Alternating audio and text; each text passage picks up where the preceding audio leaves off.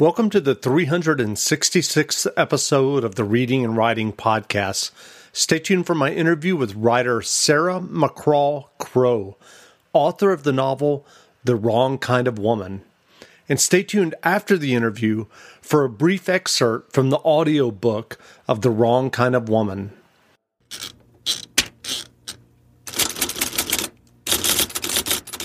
The Reading and Writing Podcast is brought to you by Libro FM.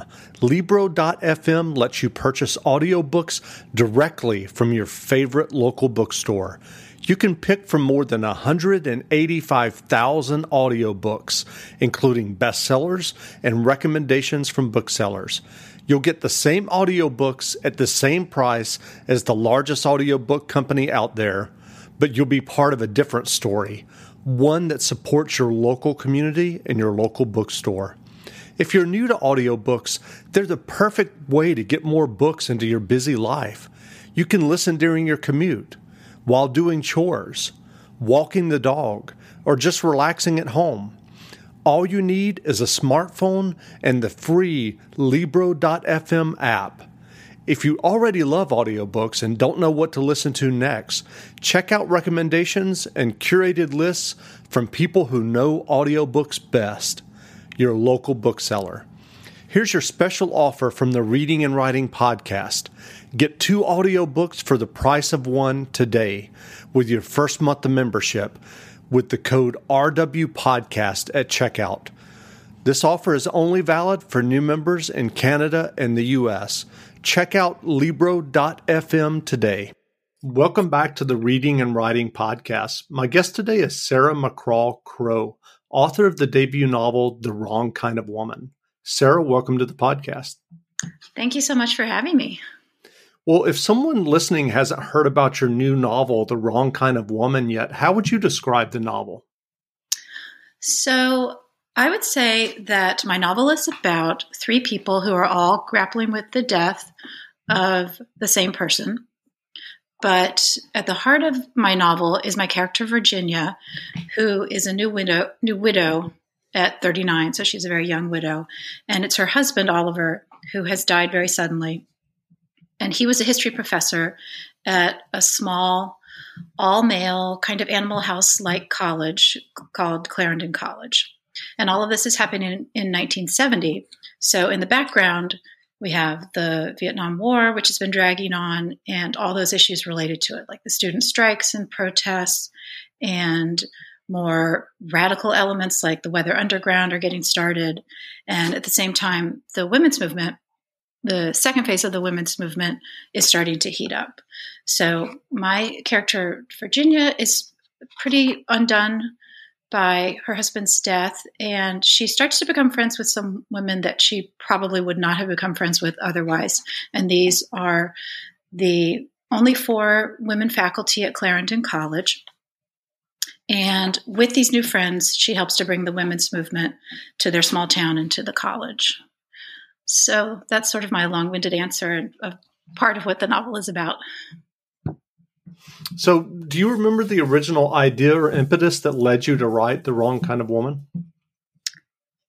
You know, it's kind of funny because I think the original idea was not an idea, but just a couple of characters. And when I started writing about Virginia, she was actually a version of a character that I had written about a long time ago in the first short story I ever published. And then pretty soon I was writing about Oliver, and I had all these pages from his perspective.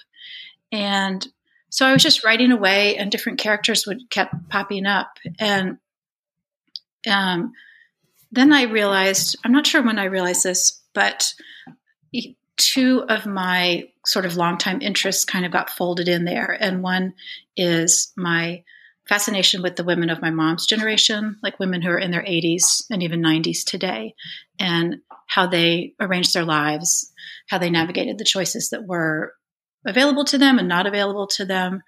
And, um, you know, I wondered what their lives were like. And then my other longtime interest is in my own alma mater, Dartmouth College, and what it would have been like in the years before coeducation, what it would have been like for the people who were either didn't feel like they belonged there or were on the outside for one reason or another. Um, if you were a woman and you couldn't go there, or if you were one of the first ex- female exchange students there. So it was kind of like a, a funny mix of things that sort of popped up little by little. Well, as you said, the book is set in 1970. What kind of research did you do to capture the time and place in your novel? So um, it's kind of I, you know, when I started working on this and as I got deeper into it, I thought I knew plenty about the late 60s and early 70s, but it turned out I didn't know that much. And I ended up reading memoirs of like uh, women who were activists at the time or um, people who got more radical. That's not really what my book is about per se, but it was helpful to sort of get the context and some more general histories, and then some more niche histories. Like there's a whole book about the struggle for coeducation in the more elite, like the Ivy League colleges, and how um, how much pushback there was against the the move towards co-education. And then I looked at things like what were the bestsellers at the time and what were the movies and listened to a lot of music. And mm-hmm. music was actually a way to sort of, um, that was less in the realm of research and more in the realm of sort of trying to set the mood for myself to think about the texture of the time. So, sort of a mixture. And I would say I sort of researched as I went along, as things would pop up. If I didn't know something or wondered about something, I would just dig in and do a little bit of research. Well, given the themes of your novel, I guess it's not surprising. Do you see continued echoes in terms of what's going on right now uh, culturally with protests against police brutality as well as the Me Too movement, et cetera? I really do. And, I, you know, I didn't set out to write something that was sort of echoing or particularly relevant for right now. It's just I was interested in that time. But it is a little uncanny how there is that similarity with all the protests and, like you said, the police you know, police brutality and Black Lives Matter, and then more recently when Ruth Bader Ginsburg died, and more articles came out about all her work on gender equity. Um, and the reminder of how it really hasn't been that long for women to have things like access to you know, get their own mortgage or to get a credit card in their own name, to get birth control, all of those kinds of things. And yeah, I mean, we don't have the one difference. We do have the political division that there was 50 years ago, but the political division is very different now. Back then, it was more young versus old, roughly. And now it's red versus blue, and arguably much deeper than it was then. Right. So yeah, I think you can look at and see a lot of the parallels of those two times, even though they are 50 years apart. Sure. So, do you remember the first fiction that you ever wrote? Well, you know, I noodled around with fiction for a long time, starting when I was pretty young, like in my 20s, but I just didn't have the confidence to pursue it seriously until, um, gosh, maybe 13 years ago, I would say.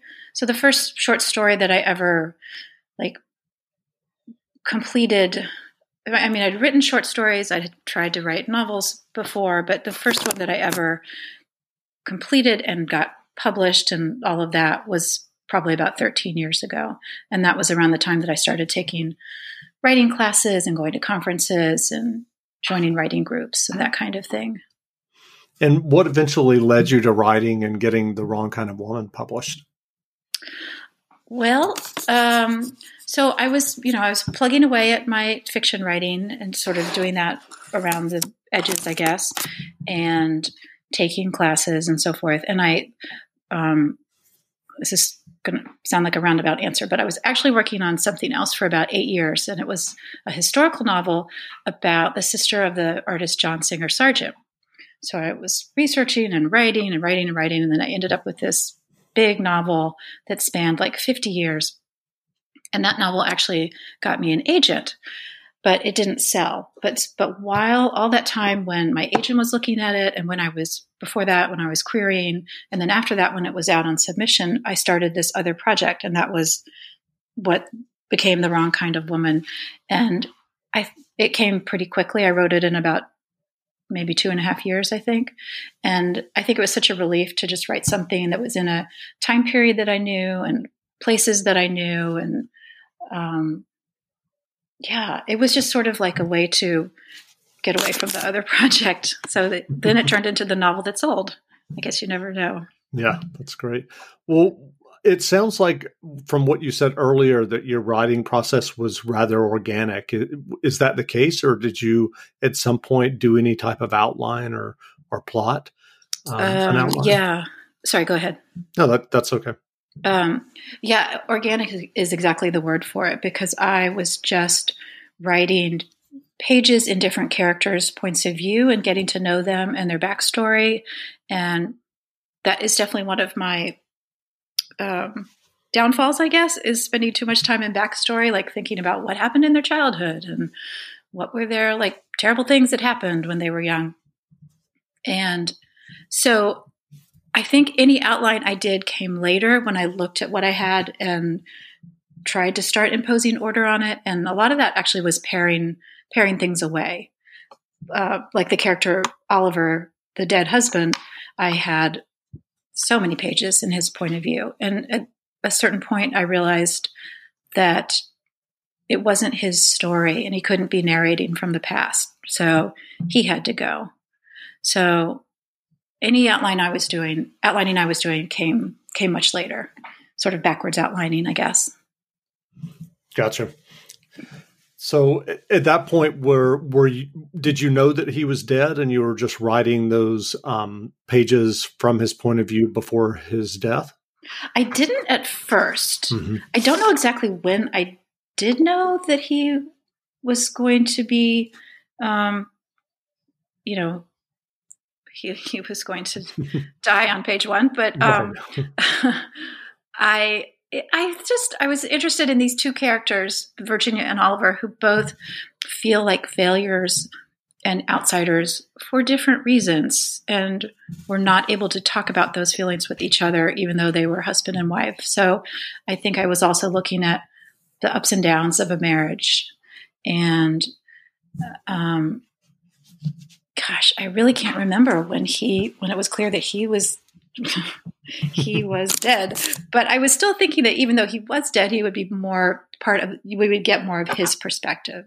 And as the novel is now, we don't get that. You, oh, he's only filtered through what other people are remembering about him. Right.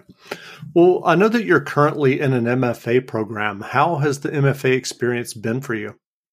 Well, I actually finished the MFA last okay. summer, so that's all that's done.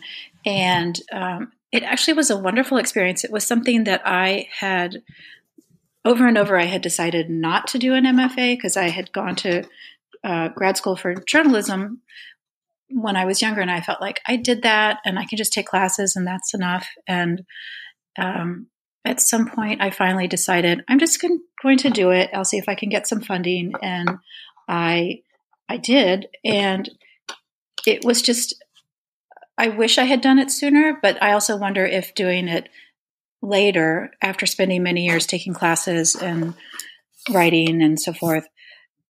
You know how to book flights and hotels. All you're missing is a tool to plan the travel experiences you'll have once you arrive. That's why you need Viator. Book guided tours, activities, excursions, and more in one place to make your trip truly unforgettable. Viator has over 300,000 travel experiences to choose from Everything from simple tours to extreme adventures and all the niche, interesting stuff in between. So you can plan something that everyone you're traveling with will enjoy. Real traveler reviews give the inside scoop from people who've already been on the experiences you're considering. So you can plan with confidence. Free cancellation helps you plan for the unexpected. And 24 7 customer support means you can travel worry free. Download the Viator app now and use code Viator10 for 10% off your first booking in the app. Find travel experiences for you. Do more with Viator. For the ones who work hard to ensure their crew can always go the extra mile, and the ones who get in early so everyone can go home on time, there's Grainger, offering professional grade supplies backed by product experts so you can quickly and easily find what you need. Plus, you can count on access to a committed team ready to go the extra mile for you. Call, clickgrainger.com, or just stop by. Grainger, for the ones who get it done.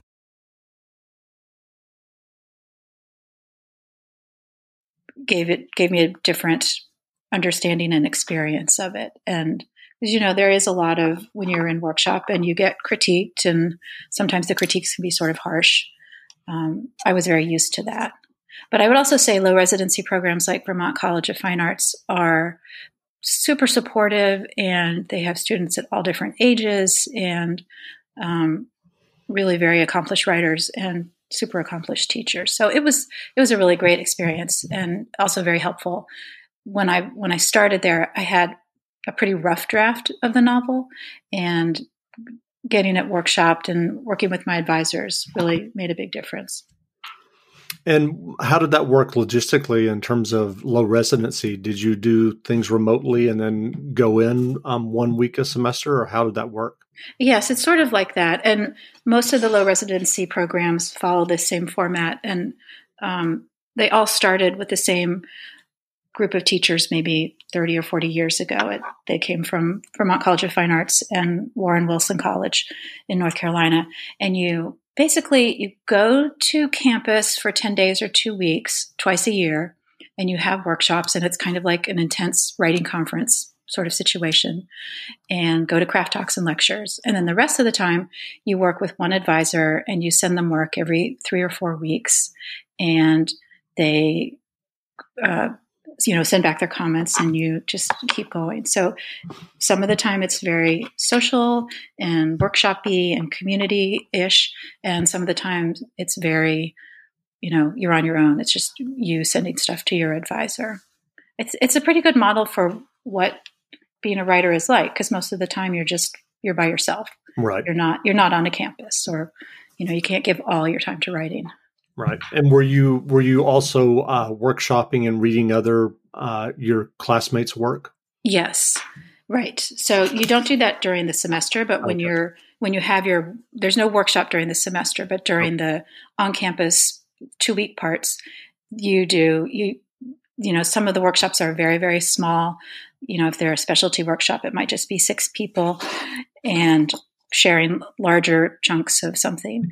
And some of them are more standard 10 to 12 people and one or two workshop leaders.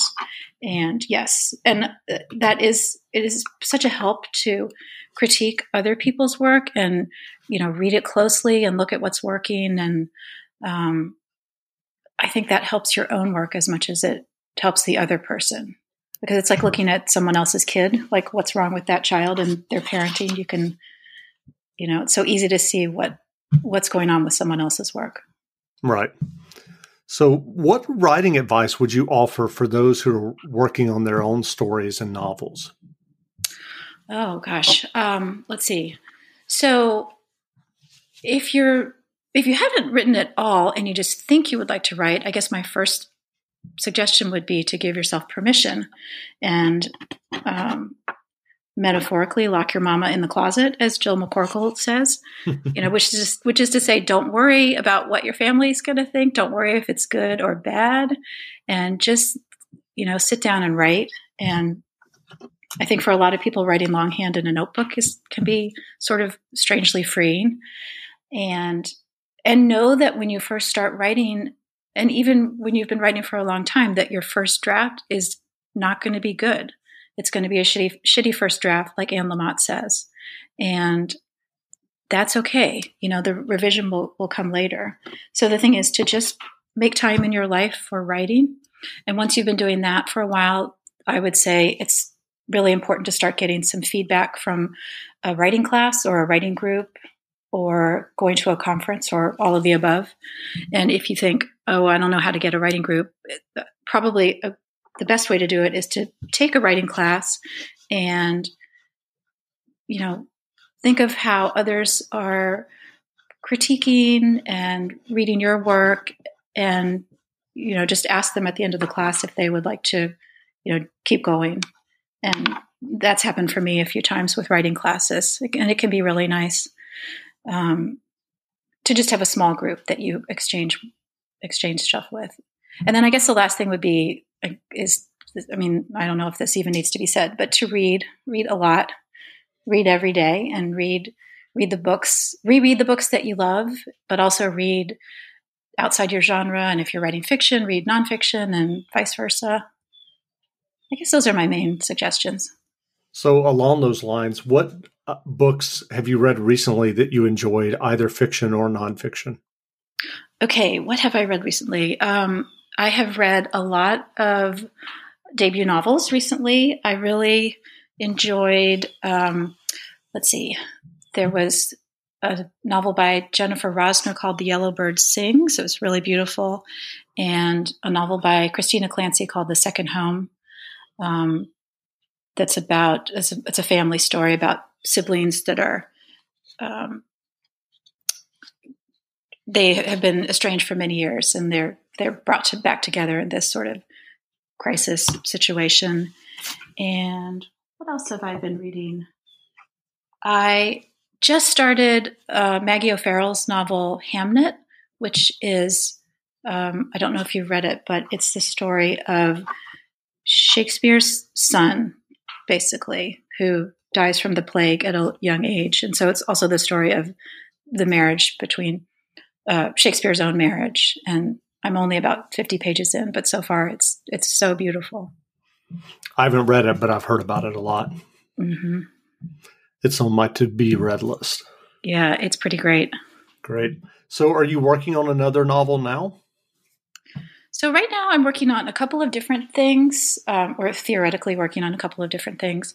One is um, set in the 20s and um, in El Paso and Missouri, and I, am not sure if I'm going to keep going with that. And the other one is set in the early 80s and I have a character who is obsessed with nuclear war and she's driving her family crazy. And I'm eager to get back to that one, but it's really, it's just really at the beginning. And so I need to just go back and spend some time with it and see what might become of it. Great. Well, where can people find you online if they want to learn more about you and your debut novel? So I'm online. I have, uh, let's see, I wonder if it's better to mention my website. If you just Google my name, it's my website is sarahmccrawcrow.com. And my Instagram is also, I think it's, so what is my Instagram? Yeah, no, my Instagram is um, at Sarah McCraw Crow, and Facebook is the same. And yeah, my website is sarahmccrawcrow.com. Great. Well, again, we've been speaking with Sarah McCraw Crow, author of the debut novel, The Wrong Kind of Woman. The novel is on sale now, so go buy a copy. And Sarah, thanks for doing this interview. Thank you so much, Jeff. I really appreciate it. Great. Stay tuned for a brief excerpt from the audiobook of The Wrong Kind of Woman by Sarah McCraw Crow, narrated by Andi Arndt, published by Harlequin Audio and available wherever audiobooks are sold. Oliver died the Sunday after Thanksgiving, the air heavy with snow that hadn't fallen yet. His last words to Virginia were, Tacks, Ginny? Do we have any tacks? That morning at breakfast, their daughter, Rebecca, had complained about her eggs. Runny and gross, she said. Also, the whole neighborhood already had their Christmas lights up. And why didn't they ever have outside lights? Virginia tuned her out. At 13, Rebecca had reached the age of comparison, noticing where her classmates' families went on vacation, what kinds of cars they drove. But Oliver agreed about the lights, and after eating his own breakfast and Rebecca's rejected eggs, he drove off to the hardware store to buy heavy duty Christmas lights. Back at home, Oliver called Virginia out onto the front porch where he and Rebecca had looped strings of colored lights around the handrails on either side of the steps. Virginia waved at their neighbor Gerda across the street. On her own front porch, Gerda knelt next to a pile of balsam branches, arranging them into two planters, as Rebecca and Oliver described their lighting scheme. Rebecca's cheeks had gone ruddy in the New Hampshire cold, as Oliver's had. Rebecca had his red gold hair, too. Up one side and down the other, Rebecca said. Like they do at Molly's house. Tacks, Ginny? Do we have any tacks? Oliver interrupted. In no time, he'd lost patience with this project, judging by the familiar set of his jaw, the frown lines corrugating his forehead. A few minutes later, box of nails and hammer in hand, Virginia saw Oliver's booted feet splayed out on the walk, those old work boots he'd bought on their honeymoon in Germany a lifetime ago. Do you have to lie down like that to. she began, while Rebecca squeezed out from between the porch and the overgrown rhododendron. Dad? Rebecca's voice pitched upward. Daddy! Virginia slowly took in that Oliver was lying half on the lawn, half on the brick walk, one hand clutching the end of a light string. Had he fallen? It made no sense, him just lying there on the ground like that, and she hurtled down the porch steps. Oliver's eyes had rolled back so only the whites showed. But he'd just asked for tacks, and she hadn't had time to ask if nails would work instead. She crouched, put her mouth to his, and tried to breathe for him. Something was happening, yes. Maybe now he would turn out to be just resting, and in a minute he'd sit up and laugh with disbelief. Next to her, Rebecca shook Oliver's shoulder, pounded on it. Dad, you fainted. Wake up. Go call the operator, Virginia said. Tell them we need an ambulance. Tell them it's an emergency. A heart attack, Becca. Run. Rebecca ran. Virginia put her ear to Oliver's chest, listening. A flurry of movement. Gerda was suddenly at her side, kneeling, and Eileen from next door, then Rebecca, gasping or maybe sobbing. Virginia felt herself being pulled out of the way as the ambulance backed into the driveway and the two paramedics bent close. They, too, breathed for Oliver, pressed on his chest while counting, then lifted him gently onto the backboard and up into the ambulance. She didn't notice that she was holding Rebecca's hand on her one side and Eileen's hand on the other, and that Gerda had slung a protective arm around Rebecca. She barely noticed when Eileen bundled her and Rebecca into the car without a coat or purse. She didn't notice the snow that had started to fall, first snow of the season. Later, that absence of snow came back to her, when the image of Oliver lying on the bare ground, uncushioned even by snow, wouldn't leave her. Aneurysm.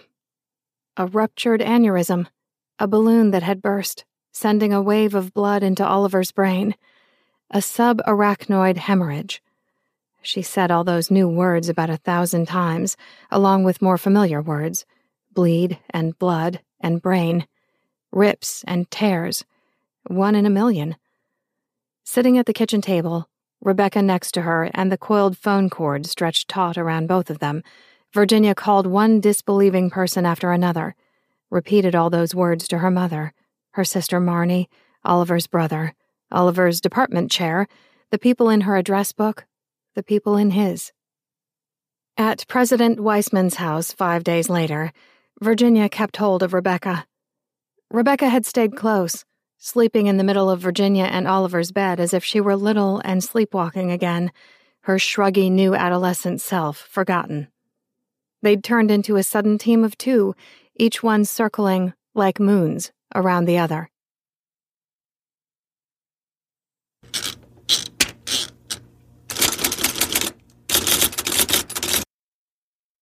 You know how to book flights and hotels. All you're missing is a tool to plan the travel experiences you'll have once you arrive. That's why you need Viator. Book guided tours, excursions, and more in one place. There are over 300,000 travel experiences to choose from, so you can find something for everyone. And Viator offers free cancellation and 24 7 customer support for worry free travel. Download the Viator app now and use code Viator10 for 10% off your first booking in the app. Find travel experiences for you. Do more with Viator.